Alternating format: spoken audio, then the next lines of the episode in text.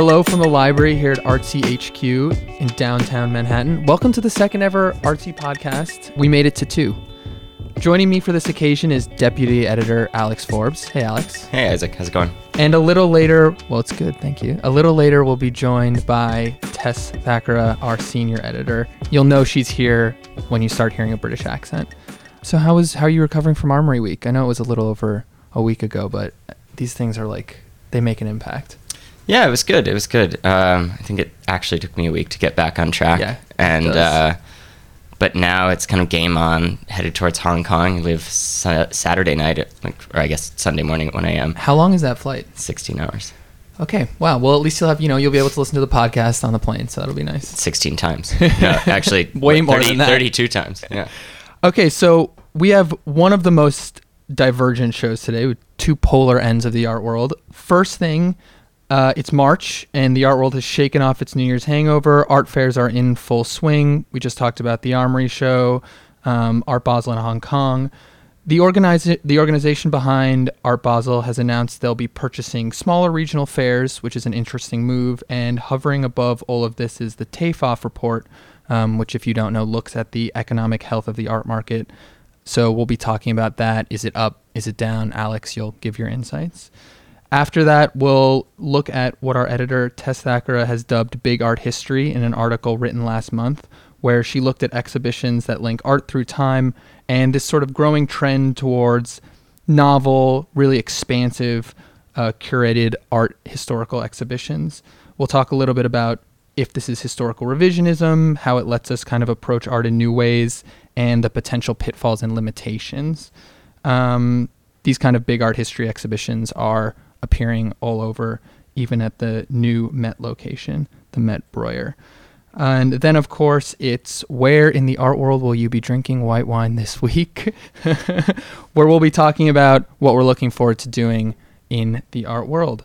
All right, well, let's get into it. As I mentioned, the TEFAF report kind of trickled out last week, uh, as you might have seen if you're following the flurry of articles about it. For those who don't know, it's a major annual report commissioned by the European Fine Art Foundation, organizers of the European Fine Art Fair, uh, and put together by an economist named Claire McAndrew. It's full of charts and graphs and juicy information, and it's maybe the most, well, definitely the most robust, holistic look at the art market and how it's been doing. So, Alex, how, how is the art market?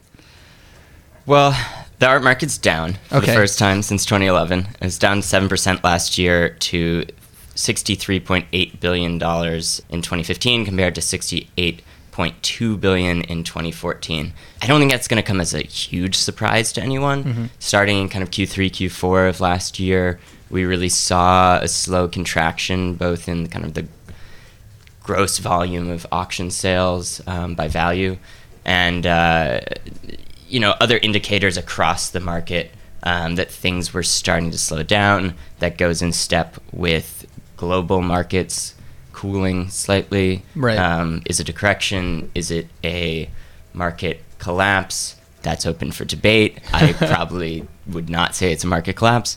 You know i think there's been a lot of kind of frothy headlines over the past few months about the bubble bursting and that's probably too extreme Right. assessment of things. Bright side of that the us market was up 4% $27.3 billion worth of art being sold in the us last year. Totally the most dominant marketplace in the world more or less the only region in the world that increased in its market share last year. Well, it was interesting to see in your Armory show report, you kind of that was sort of the theme of, of foreign collectors and foreign dealers kind of finding shelter in the U.S. art market, and that was totally borne out by this report, which sort of says, yeah, the U.S. art market is is much stronger than the rest of the world. Absolutely. And I mean, I think it's something that we've seen for a number of years now, whether on the auction side, the, the business conditions are a lot more favorable in mm-hmm. the US, selling a lot, selling work of art here, especially a very expensive work of art, you'll end up getting more money for it, both in terms of the amount it will sell for and in terms of the kind of fees and, and regulations around it. Yeah. But also, you know, just from an economic perspective,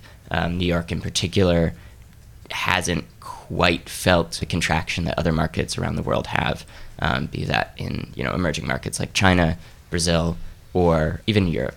I mean, in your experience, do you think that an art market contraction in New York would come before a broader economic contraction? Like, does it portend bad things, or does the art market follow usually on pace or slightly behind the, the larger economy? Or is it just impossible to say? Well, it's hard to say. The art market does, of course, follow broader economic trends. In the 2008 collapse, uh, we did see a contraction in the art market then. It bounced back more quickly than people expected it to, and it, and it didn't go as low as, as you might have expected it to, and, and as other kind of asset classes did. And that's due to the fact that during times of economic instability, the kind of global ultra high net worth individual group does flock to alternative asset classes like art as a store of value. That would particularly be seen in like kind of the impressionist modern side of the market where things are a lot more kind of stable in terms of their values. And we're seeing that in the TEFAF report, and we'll see that again over the next couple of years. But in terms of kind of the primary market where people are, you know, coming back to the U.S. from you know galleries that that exist abroad and in climates that aren't as economically stable.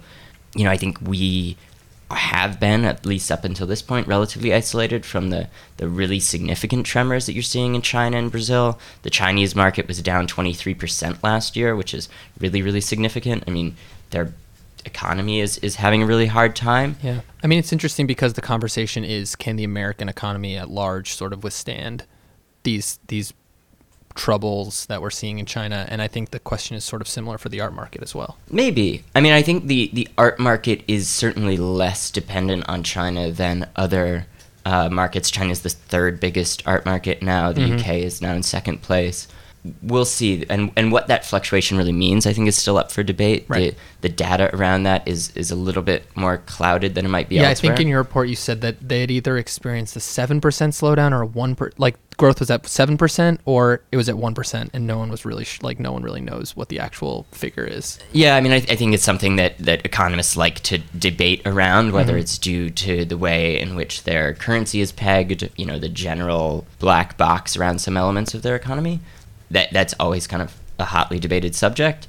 On the art market side, what does that exactly mean? Is it people buying less art because the economy is contracting? Does it have more to do with crackdowns on the so-called elegant bribery that Xi Jinping has brought about, um, which have seen kind of on the middle market side of things, volumes cool down. Is there any other kind of numbers that hop out at you from the report that you want to that that stood out to you while you were reading this like over 100 page document?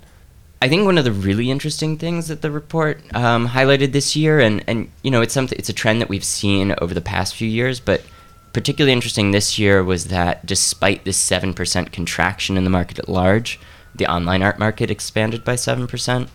You know, that's not as large of an increase as we've seen the year before, but it's really interesting to see that despite overall values going down, the kind of low end of the market, middle market that the online market services is having some kind of strength, or at least people are buying more art online. Mhm. You know, I think in terms of having a sustainable art market in the long term, having this really top heavy. I mean, there's there's some crazy statistics about you know, and I guess it's it mirrors a lot of what's happening in the economy at large. But you know, the one percent and 0.01 or and 0.1 percent of artworks in terms of the, the sales value that they achieve have an, a remarkable share of the overall art market's value creation. And so to see something like the online sector, which caters more to works, you know, let's say under 50,000, creeping up above that now, that could help stabilize things in the Mhm. long term. So the middle class is hurting in the art world.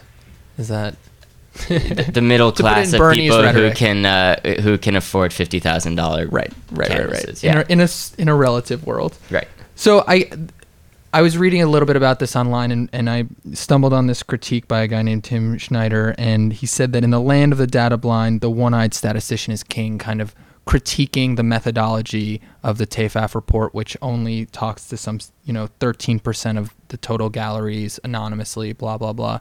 Is this like a valid critique? Should we doubt the accuracy of the report or I think it's a critique you get every time this report comes out by one person or another. You know, there are certainly some parts of that argument that are not invalid, um, but it depending. Whoa, don't rush to endorse it. Right? slow, slow down. But depending on like you know, the art market is so opaque Yeah. that what's our best analogy to the reality, and I think it, it is this report. Claire McAndrew is a phenomenal economist and does a lot of work and has been doing this for a very long time and is, if anything, very conservative in the conclusions that she'll jump to. Other reports that are out there have much more kind of bullish expansion figures about different sector, sectors of, of the market. So I feel like if anything, we can kind of be relatively confident that this is kind of a maybe not worst case scenario, but a really realistic depiction of things. So amid this kind of downtick in the art market, you know, Sotheby's lost $11 million last quarter. Their CEO Tad Smith is already lowering expectations for the first two quarters of 2016. MCH Group, which is this conglomerate that owns the Art Basel franchise of art fairs and a number of other and a number of, of other of, of other events. It's a live marketing firm essentially. on March 4th, they announced that they're going to be setting up a bunch of regional fairs. And this is sort of an expansion in a time of uncertainty at very best and contraction at the at the worst. So this sort of seems counterintuitive. Why maybe isn't it? So what the MCH Group is doing, and, and just to clarify, these regional fairs won't have any relationship to Art Basel itself. It's just the, the same kind of parent company. But they are going to be acquiring or going to joint partnerships with or potentially creating new regional art fairs. It would maybe seem counterintuitive, but I think that the biggest opportunity here is, is kind of a very dry economics term, but like economies of scale. Um, you know, you have now galleries around the world participating in 5, 10, 15, maybe even some more art fairs around the world every year. And that's a pretty inefficient process. And the individual who will head up this division, Marco Fazzone, told me essentially that they're not yet ready to announce specifics with regard to, to how they might do this, but I think one of the a couple of the interesting implications is that they could kind of share back office services, so that brings down the cost of the fairs. Hopefully, that could be transferred over to galleries, and on the individual gallery basis, there's a possibility maybe down the line where they could buy subscriptions to a number of different art fairs throughout the year. Maybe those art fairs offer bulk shipping services from one fair to the next. Right. And that will, you know, ideally lower the cost for galleries and, and help them be profitable over time. So th- there sort of seems to be a trend in the art world, looking at Sotheby's purchase of art agency partners, for example, towards kind of a more service growth through services, growth through like these sort of, and, and art agency partners, I should say, is is a, a firm that kind of works with buyers to to smooth the process out. They were a very like high end art advisory. And they were just purchased by Sotheby's, and now you have this sort of potential for economies of scale at galleries. Is this the next place where growth in the art market can come from? I mean, this sort of not I don't want to say service industry, but There, there is an element of that. I think that it's a good insight. You know, in order for the art market to grow, a lot of that growth is going to have to come from bringing new individuals into the fold. And one of the best ways to do that is to not have it operate like this, this kind of legacy industry, but to really operate how other industries and other businesses operate in the world. You know, and whether that's from Tad Smith at Sotheby's bringing about a much more kind of business-minded organization um, to that to that firm, or someone like Art Basel trying to bring some kind of efficiencies, or MCH Group trying to bring some efficiencies to the regional art fair space. Fairs thinking a lot more about the environment in which their clients can can operate in. That will hopefully, I mean, I think that's the bet, will bring in new buyers into the space. Well, all right. And now for something completely different, opposite pole of the art world. We're joined now by Tess Thakara, our senior editor. Hi, Tess. Hi, Isaac. Uh, you published what I would call an important article at the end of February that makes the argument for what you've dubbed big art history. And I'm just going to read a paragraph in case our listeners don't know what you are talking about. Several museum exhibitions set to open in the coming months demonstrate a growing art world proclivity towards grand narratives. Curators and art historians, it seems, are becoming ever more ambitious in setting out to capture the bigger picture, drawing a line across geographies, periods, and practices. Okay, so, in other words, what's big art history? So, big art history is, uh, or rather, big art history exhibitions are ones that encompass very large time spans and also multiple different modes of cultural production. So, for example, in uh, one of the exhibitions I talk about in the piece at the Vancouver Art Gallery, it's looking at mashed up culture across the whole of the 20th century and incorporating everything from music to architecture to painting, all sorts of different things. So, you did coin the term big art history. Congratulations. Thank you. but it does come from a idea by Bill Gates, kind of big history. Yeah, so the I Big guess, History Project. Yeah. So maybe can you touch on where that came from? But also, is this a new thing? Is big art history new or? So yeah, so it's not actually Bill Gates's project.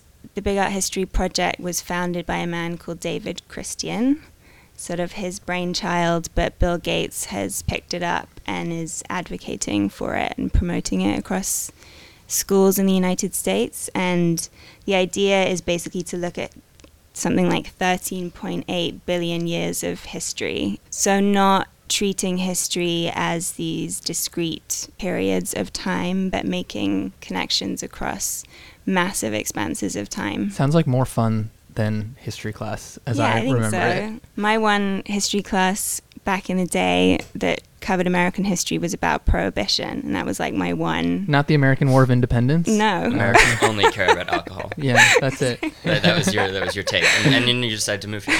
exactly. So Um, anyway, so i- is big art history a new phenomenon within the art world? Not I think yeah, I think it's new that we're seeing exhibitions of this scope open with such frequency. I point to four examples of this in my piece.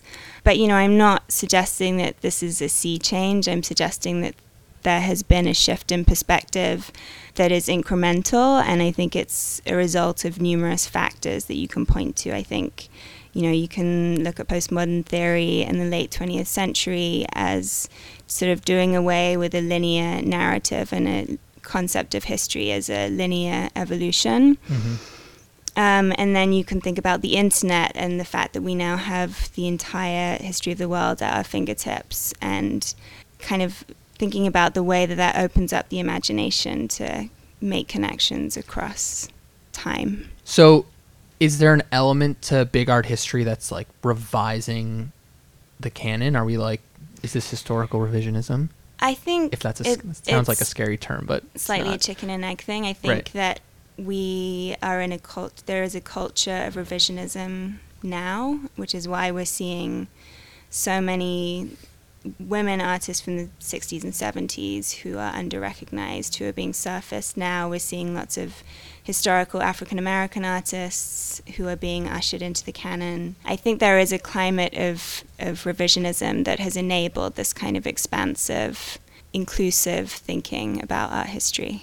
Well, and what I found so exciting about this piece and this this idea in general is its power to kind of make art that's been on the periphery relevant again. I mean, not to say that you know Renaissance masters weren't relevant, but they'd certainly fallen by the wayside in terms of what you know, people are talking about. You look at the art media landscape, even the art market, etc., attendance at museums. It's all focused around post-war and contemporary, maybe some impressionist and modern stuff and that power to bring things together and recontextualize things in a way in which you know the kids of today will think that it's cool you know whether it's big history or big art history is a really powerful tool Yeah, I mean, one of the things that Kelly Baum, one of the curators at the Met Breuer, spoke about was the way in which making these comparisons brings work of the past into the present and allows you to see them as contemporary. And we'll we'll get onto the Breuer later, I think, uh, but I think they pull that off. You know, seeing old masters in a brutalist space or a 20th century space, it does make you see them anew. It kind of reminds me. I think it was the Biennale before last that there was a. The curator moved a Tintoretto painting into the Arsenale next to all these contemporary works. I might be misremembering that, but I think that that did happen because I saw it. I was there. Um, but it's cool that you can kind of see. Uh, this is kind of there. There's been some groundwork done in like smaller, smaller ways for this over a long period of time, and yeah, tying it into like postmodern theory, there are numerous examples Right. of older encyclopedic museums trying to shake up their collections with sexier, you know, younger. Uh, you Can we say jump? sexy on the podcast? I don't. I don't know. Okay. It's an interesting point you make actually about the last Biennale because um, Massimiliano Gioni, who's um, at the New Museum, but he, he was the artistic director of that Biennale, which was kind of all about this encyclopedic palace Mhm. and how do you create an encyclopedic version of art history, which is very much a big art history idea, I think, in a certain sense. You know, he had a really interesting quote in Calvin Tomkins' piece in the New Yorker, kind of looking ahead to the Met's expansion into contempor- more modern contemporary art, um, where he had said something to the effect of, you know, when you're looking within an encyclopedic institution at how you present contemporary art, that's going to be a very different thing than if you're the MoMA, which is, you know, presenting just postmodern art. You're just telling that incremental step of, Mhm. you know, how did this artist affect the next one?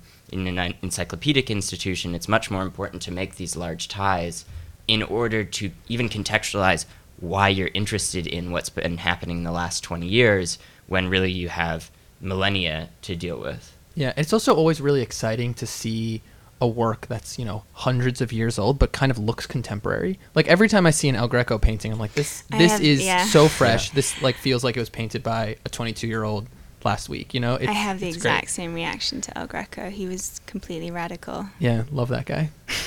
Um, so I guess we're, we're talking about the Met. So the Met Breuer opened up on the 18th of March. It's the new wing of the Met in the Whitney's old building, and the debut show was called Unfinished, which kind of looks and you and you talk about this in your big art history piece. It looks at over 500 years of art history. It's met to kind of mixed reviews, I think. Some critics really liked it and some critics really didn't. I don't think anyone hated it or anything. I think some people felt like it was so ambitious because they got tons of work on loan from a lot of museums and they really put together something incredible and I think like Roberta Smith maybe felt like it could have been more dazzling whereas Peter Schjeldahl in the New Yorker basically said, you know, get off my lawn, stop complaining. It's great. um, so first off, before we talk about what you thought about it, did you think it was an example of big art history done right? Uh, I think it was an example of big art history. I think that especially because I was working on this piece prior to the opening, I had sort of had in my mind what I wanted to see from this exhibition, what I wanted to get out of it. So I was disappointed that there wasn't more integration of the older and newer Mm. works. The older works are really separated on their own floor. The old masters uh, and then the 20th century works are on the top floor, and it that to me felt like a missed opportunity. There were moments where there were there was intermingling. Mhm. You know, there for example was uh, an unfinished Alice Neel painting on the same floor as late 19th century old masters. Sorry, Um, just if it's it goes without well, it doesn't go without saying, but the theme was unfinished, kind of looking at work that either literally hadn't been finished or contemplated the idea of what it meant to be finished. So you had a lot of paintings like an unfinished Alice Neel. So uh, paintings that uh, that were intentionally unfinished, and also ones that were not finished because the artist, in some cases, the artist died, or there was some other reason why it didn't get completed. There were these really nice moments. For instance, on the fourth floor, there was uh, a Rodin sculpture intermingled with Louise Bourgeois and Robert Gober, and those moments felt really rich for me, and I just wanted to see more of that. And I think I went into the show like I wanted to see Marlene Dumas next to El Greco for the Right. reason, like, um, and that there wasn't enough of that. Why do you think the Met chose not to do that? I mean, you can't get into the curators' heads, but I mean, honestly, I think there may have been a conservation issue here because the old masters were on a floor that was very dark. And I think it's a risk to put those paintings in a space with lots of light. The top floor, which housed the 20th century works, was very light, Mhm. Is very light. So I think maybe there was an issue there. I also think it's just a riskier endeavor. It's more difficult to make those juxtapositions and so it just it ended up feeling like the Met was going experimental and then playing it a little bit safe in the Like end. they couldn't get out of their own way. in Yeah, a certain exactly. so it ended up feeling a little bit too linear in the end. right, right. But I also think that it's sort of surfaced perhaps a bit of a conceptual flaw in the show that they wanted to make this distinction between non finito works of the old masters so intentionally left unfinished as a stylistic quality and 20th century works for example process works like Lygia Clark's metal sculpture that is intended to be reconfigured by an audience member. Mm-hmm.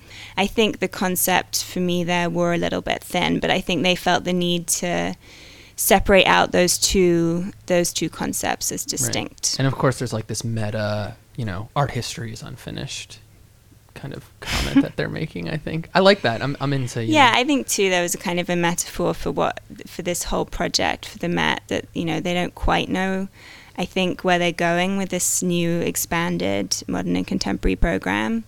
Um, and I think that they're sort of gesturing at this open endedness to the whole project, yeah. perhaps. Yeah, it's also interesting. I think a, there's been a lot of fervor around the Met Breuer, but that's not kind of the end point for them. They're building out this, or aiming to build out this wing for, for modern contemporary works within the museum itself. And maybe there's just a little bit too much expectation put around them going into what essentially was a you know, very nice but prefab. Air quotes there.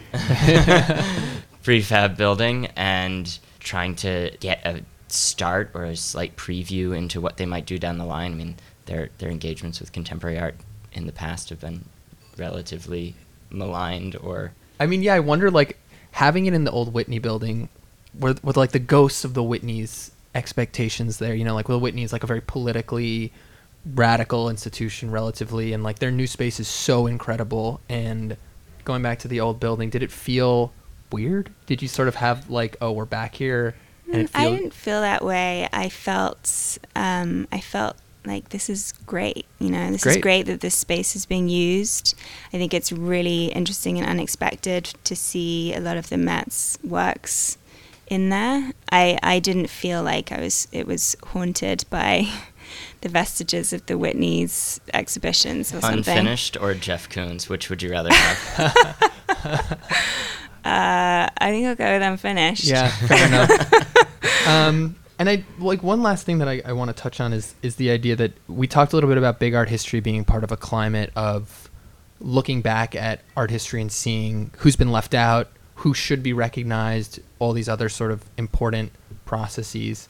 But I think some of your criticisms of the Met show kind of remind us that big art history doesn't necessarily mean non-Western focus, or doesn't necessarily mean everything. Um, I mean, ideally, it you know it's these shows are expansive and inclusive in terms of making connections across space and geographies as well as time, and that's also something that I felt was a flaw in the Met Breuer show that they had the one non-Western artist. Um, they have a solo show of work by an artist called Nasreen Mohammedi. I'm not quite sure how to pronounce her name. Uh, an Indian modernist painter, and it's a really beautiful solo show, but it is sort of ghettoized is a strong word, but it's it's siloed on its own floor, and I felt that that was a real missed opportunity not to integrate Western and non Western traditions, especially because, and, and our reviewer of the show, Meredith Mendelsohn, pointed this out, there was so much press and hype around the Met expanding its modern and contemporary program to other parts of the world. You know, Sheena Wagstaff, who's heading up this expanded venture, has hired on curators that have focused each on individual areas of the world. And so this is intended to be a much more global project. And so just to launch, you know, with all that hype and then to launch this big show and have those those areas of the world separated felt like that was a, a bit disappointing. Well, all right. If you want to know more, check out Tess's Big Art History piece and our review.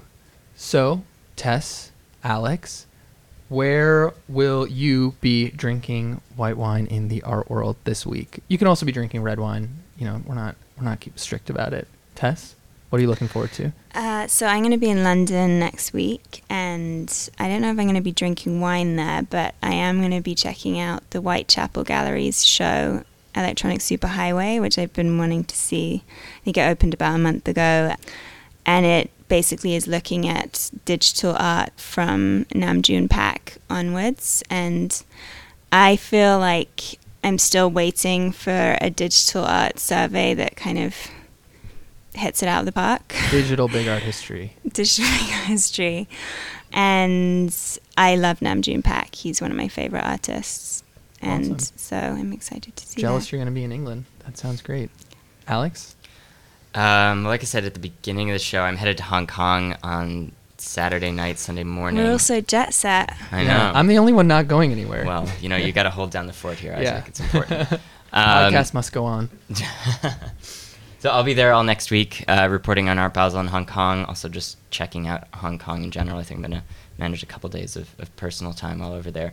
But it's my first time to Art Basel in Hong Kong. I'm really excited to see what they've done with it. You know, I've, I've been talking to Marc Spiegler and the rest of the Art Basel team over the past few years about a lot of the, the kind of changes they've made to what was originally Art HK, bringing a lot of international dealers, or a lot more international dealers to that fair and really making it, you know, the, the world's biggest art market event in Asia. So I'm interested to see how that plays out, especially, you know, with the with the economic jitters that we're seeing. Um, although I feel like the Art Basel brand tends to be relatively isolated from from those things. Let us know if uh, you see any impact of the, the Chinese art market on the fair. I will. Maybe And- we can follow up next podcast. Let's do that. All right. And I am, I got to say this, looking forward to going to see the Met Breuer and the new exhibition. When Peter Schjeldahl, you know, shakes his fist at you and tells you to go go see some art. There's so much great work in there. You'll love it. I know. it. I think it's just going to be it's going to be great. I'm really excited about it. All right, well that's all we have time for. Thanks Tess and Alex for joining me here. Thanks to our very English, very helpful producer Joe Sykes, and additional support was provided by our intern Abigail Kane. Talk to y'all next time.